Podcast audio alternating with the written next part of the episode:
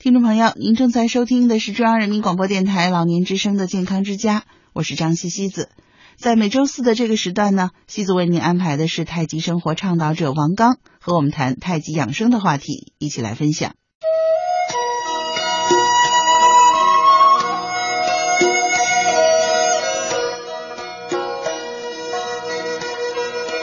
就这本身就是一个太极思维，用文化的方式练拳。嗯，这是对呃传统练拳法的一种反正，我觉得要反方向来思考这个事儿。然后对文化人下一句话，就用练拳的方式悟道，这是我们的学的。他其实本身就是太极思维，或者开玩笑说，好，全是面前讲我是最有文化的。它这个游走于天人合一的传统理念和无处不在的现代互联网世界，顺应大自然内在的规律，探寻身心灵的健康。这个我们太极拳之相认出来的，从来没想过这是个问题，但是真的有很有这个。太极生活倡导者王刚分享太极智慧，学习太极养生。太极就这个意思啊，极还不够，还得加个太啊。它的本意就是太极拳，中国文化就挺有意思的。你从这个解读，字面意思解读啊，也是对的。从深层次去挖它，柔中带刚，这个四两拨千斤，呃，能打人也是对的。所以我说，你看你，你问我最厉害的拳能打人吗？我这还这还用问吗？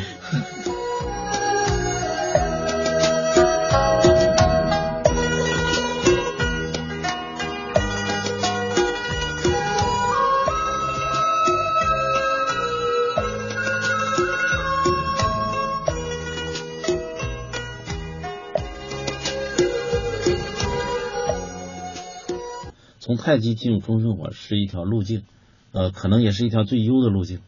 那从别的方式进入中生活也是可以的，就是在这个理念下，就可以把各种修炼找到一个目标。我经常讲，人有目标去干事啊，很很简单。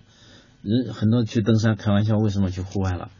愤了登山，就憋闷了去登山，那那是一种无目的登山，那就他他就它那个效果就会就就有效性就我不知道你出于什么目的找到野外了，很多我们讲了有有粪啊登山的，有这个嗯排泄排泄发泄就是为了发泄才去登山。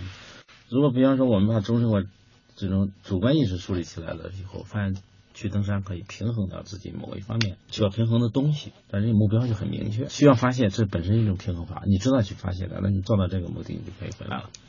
啊，这过程中发现还有还还能解决别的东西，就别解决别的不中的东西，你就你就有目标，比那种完全没目标去走，呃是是完全不同的。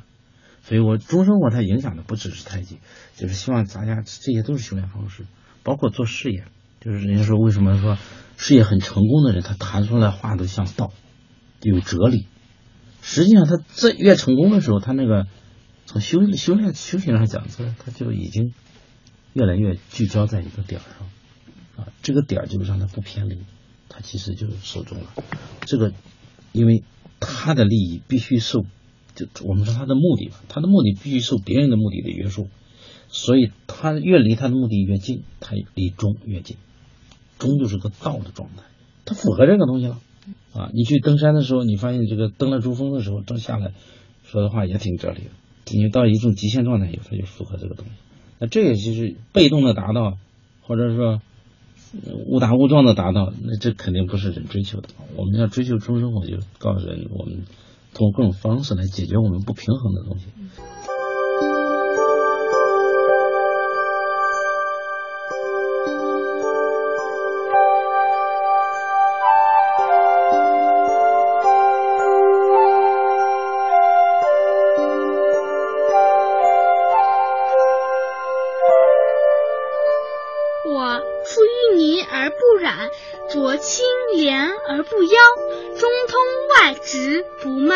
不知，香远益清，亭亭净植。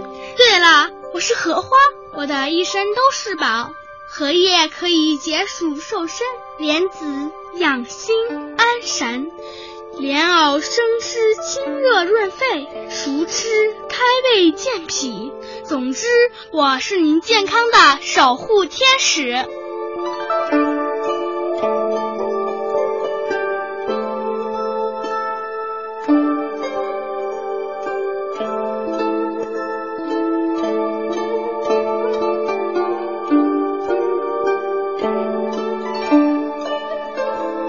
你的不平衡东西解决的越多，你离中越近。你物理上解决那个点会很多，你从气上解决一解决，你身体上先达到，身体一达到就影响你意识，你意识也会在各方面就达到。就练太极拳的人很难生大气，这都是有道理的。他气一上来，气从头顶，马上他就转下来了，他他不会生气的。就是好的太极拳师一般不会钻牛角尖，啊，他的身体也好，都是这个原因。所以那当然了，我还是认为太极是去求中的最佳方式。我们也不是说尊崇太极，其实太极它就是进化过来的。嗯，所以我们现在人呃，要么不练，要么一练就容易去猎奇，去辟谷了。某个老道去练个什么，还有各种养生，嗯，啊，这种养生，这种养生，其实它都是很机械的，很多都是很机械啊。你捶打这个，一天捶多少多少遍。太极它是把这些功法集中起来的艺术化运动，所以说这里头就是为了守这个，就是比方说身姿的问题。练拳第一步要矫正身姿，就长身法。这拳上叫身法，实际上就是身姿。怎么站，怎么做，嗯，那个怎么做？咱们以前人读书人，他做他就已经正襟危正襟危坐。那个禅坐的打坐，嗯，和太极的站，他对这个整个从这个呃腰部到头顶这个姿势是一致的。然后所有的养生要的都这个功夫，所以这个功夫就是说，你就呃太极拳叫无极站或叫无极桩。就把这个身法掌到位，这身法就是树立这种这个以丹田为核心、立身中正的这么一个姿势。这个姿势非常非常重要。我我教人练拳的时候，第一个先讲这个立身中正它的意义在哪里？这个桩功，它是你练拳的目标。